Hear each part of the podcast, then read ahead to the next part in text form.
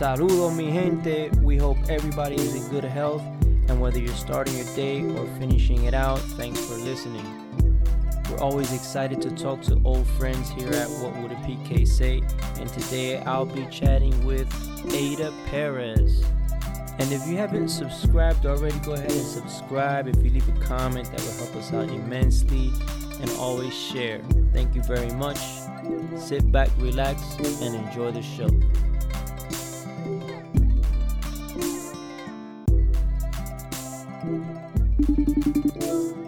Hello. Hey, what's going on? Good, good. How you doing? I'm doing all right. Everything all right? Yes, everything's all right. Very cool. How are you? Everything's fine. You know, just um, pre precautions basically, because now they're opening up stuff. How's your dad? He's better, thank God. Is he still pastoring? Well, right now they did a sabbatical, Uh huh. and they've been out for I think it's gonna be two years. It's going to be two years. He's planning to reopen now. Uh huh. they lost people because again, since my sister's death, it just he wasn't the same. And he wasn't passing the same. They lost a lot of people. They they even had a division, and then after a while, they just they, he had, he ended up closing and renting out um the church to somebody else because he couldn't. But now he's been talking about reopening, and now he you know he's he noticed the guy's not done with him. You know now there's more. He wants to make he wants to do things different. But you know You are involved in your church as far as ministry is concerned? right now Yes. I'm dealing with a women's group Okay. and then I am also I joined their worship team, and then I'm not staying there long because God had called me, and I've been running. I'm planning and, and with God's guidance to um to open up with my parents. My parents, the the plan is for them. They want me to take over the church, but I told them I'm praying on it because I really wasn't trying to be a pastor. I said I was really being called to be evangelist, if anything, you know, being out there preaching, not a pastor. That's a headache and stressful. You know, that's a hard. That's a that's not easy because I was a pastor's wife, so I already saw all the cons and all this extra, and I and it, it was just not easy. It wasn't easy. Was it that tough being um the pastor's kid? Yeah. I like to talk I like to talk to to uh ladies about it because it was very strict back in the day. Mhm. We're we're pretty close to age, so Yep. it was kind of strict back in the day. And you had very you had less less opportunities than Then now than now. it was we were, we were forced to wear faldas in the winter. Freeze our legs, which was horrible. Until we got to high school, me and my sister became rebellious, started wearing pants behind my parents' back, and started changing in buildings because we were just like, we got tired of people calling us. Um, they used to call us faldonas, and I used to hate The it. what? They used to call us faldonas. That was like a name. Faldona Faldonas. falda. Yeah, faldonas. That's awesome. That's what we had to deal with in grammar school. I hated it. It was horrible. Did anybody know you were a pastor's kid, or you just they, They, just knew. knew that you? Everybody knew. Everybody knew. Everybody knew. We were the corner 26th Street Central Ave, the pastor's kids. They knew my father as a strict one. They knew my father was always the one, like, they were scared of my father. A lot of people in that corner, because my father was just forget it. We were just, we were known as the pastor's kid in that area. Everybody knew the corner from the church because we lived upstairs. Yeah, yeah. Who didn't Yeah, live you know, upstairs so from the church? I know exactly. So it's like, hello from the church. Where do you live? You know that church right on top. yep, right on top. They already knew. You, you live there, and then the phone number will be out there, so everybody know the phone number too. Yeah, So, twenty four hours. 24 hours. So when when you went to school, nobody was like, "Yo, you changed your pants? Aren't aren't you the pastor's kid?" They knew. Well, when we got to high school, grammar school, we didn't do it because it was too close to the church and home, and you know the bochincheros. They were running to my parents. Because you got those Christians that were always keeping an eye. And then it was funny because when we got to high school, when, when me and my sister, we got transferred first to Bayonne High School. So nobody knew us there. Nobody knew us as the pastor's kid. But we never mentioned we were pastor kids. That's when we got rebellious. We still, when we lived with my aunt for a year. is when we came back to Union City, people saw us in pants and they were like, "Wait, you you guys are allowed to wear pants?" And some people knew that we were doing it, changing in the buildings. So it was forget it. It's so embarrassing because they all knew that we used to change in the buildings.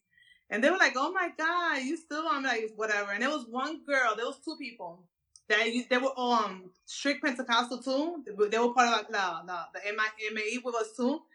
And she was still strict with, and she would see us. She was like, "Oh my god, but you don't think your father, you know, like how could you guys be changed? You know, were being like, judge. Oh, you guys are so like rebels. They used to call the rebel. I'm like, I don't care. I don't care what nobody says. I'm not freezing my butt anymore in the winter. Just, you know, the struggle is real, and you know, unfortunately, people knew, but that's how they knew us. It's sad.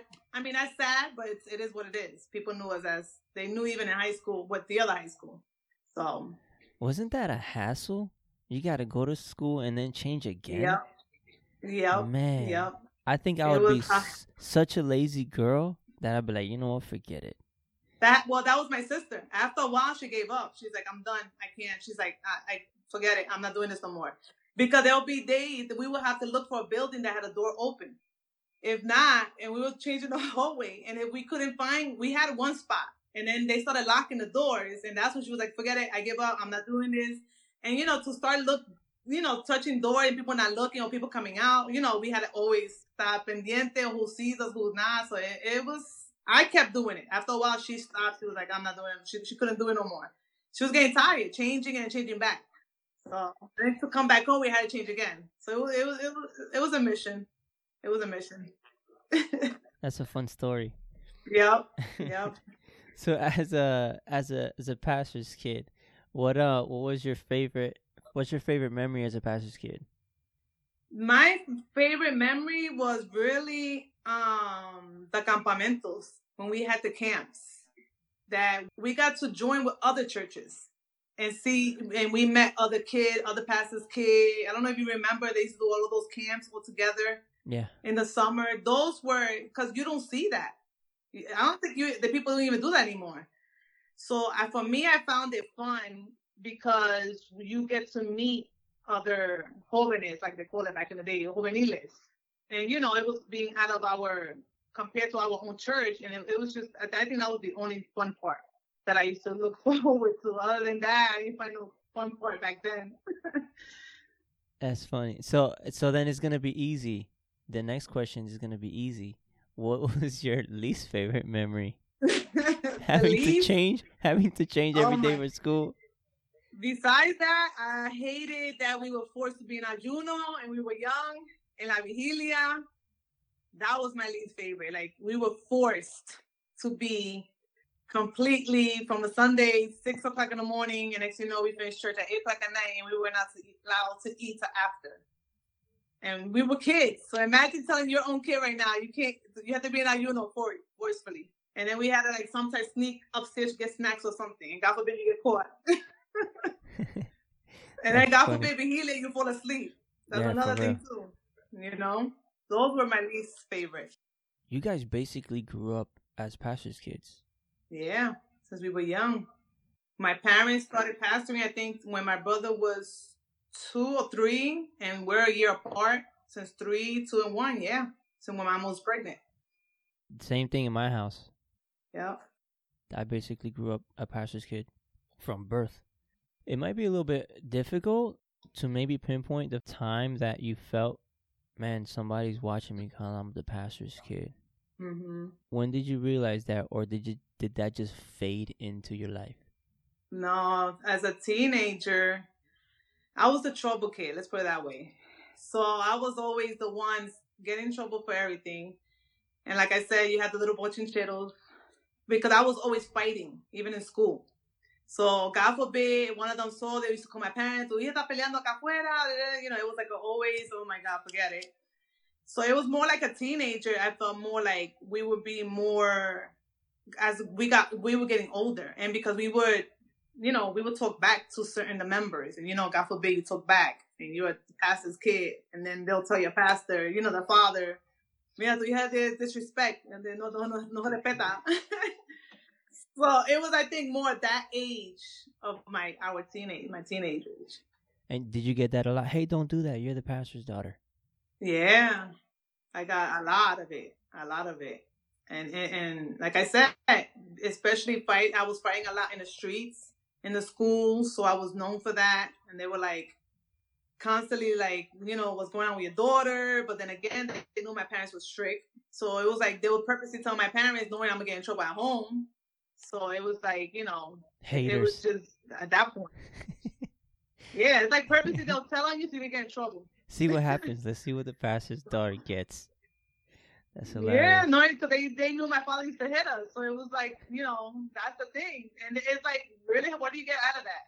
Yeah, That's intense. it's crazy. Do you think right now you're in ministry because of being a pastor's kid? I, I, if you think it by being, yeah, I think so.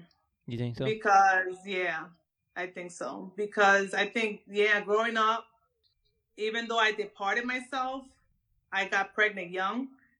So I left, I departed myself from God like 16 years. I just came back at 31 years old.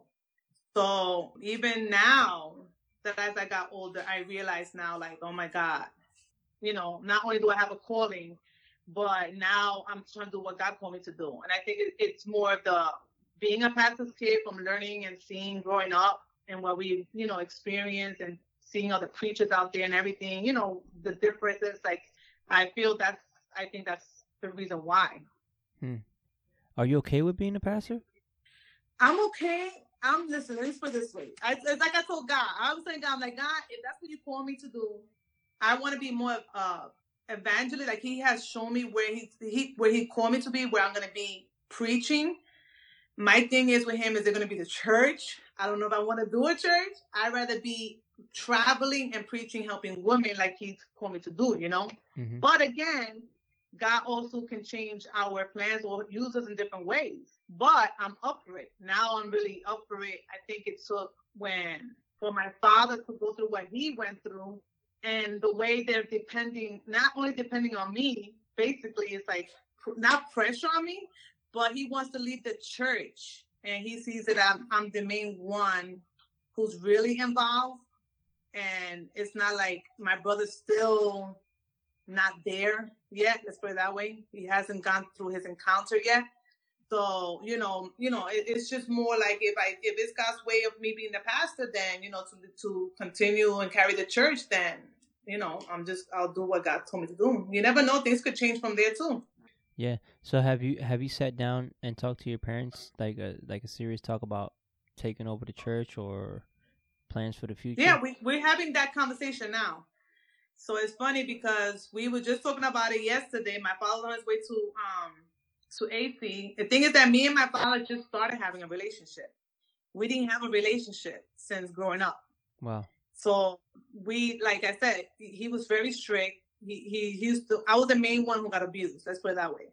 So he was. My sister was more daddy to the girl. So I. It was a lot of hate that I I grew in relation with him, and we barely talked. And it took for the midst of my hurt and me being sick two years ago and losing a marriage. God had to show me the root to my pain, which was my father's hurt. So it took me to now, recently, even before he got sick, to finally forgive him. So when he got sick and he came out, that's when I finally confessed to him, as in, I just forgave you. Like this is the first time. And then God would show me that we would um be doing ministry together. So I'm like, why is God showing me this? So recently we just started talking about it. And just yesterday I was telling him about it because I told him we're gonna do a um that God put in my heart to do a live in regards to what is the pain of a uh que un, un dolor de un padre, hmm basically. And it joins both of us together because of people knew, like family and other people knew, especially people from church, they knew my father was very abusive, especially with me.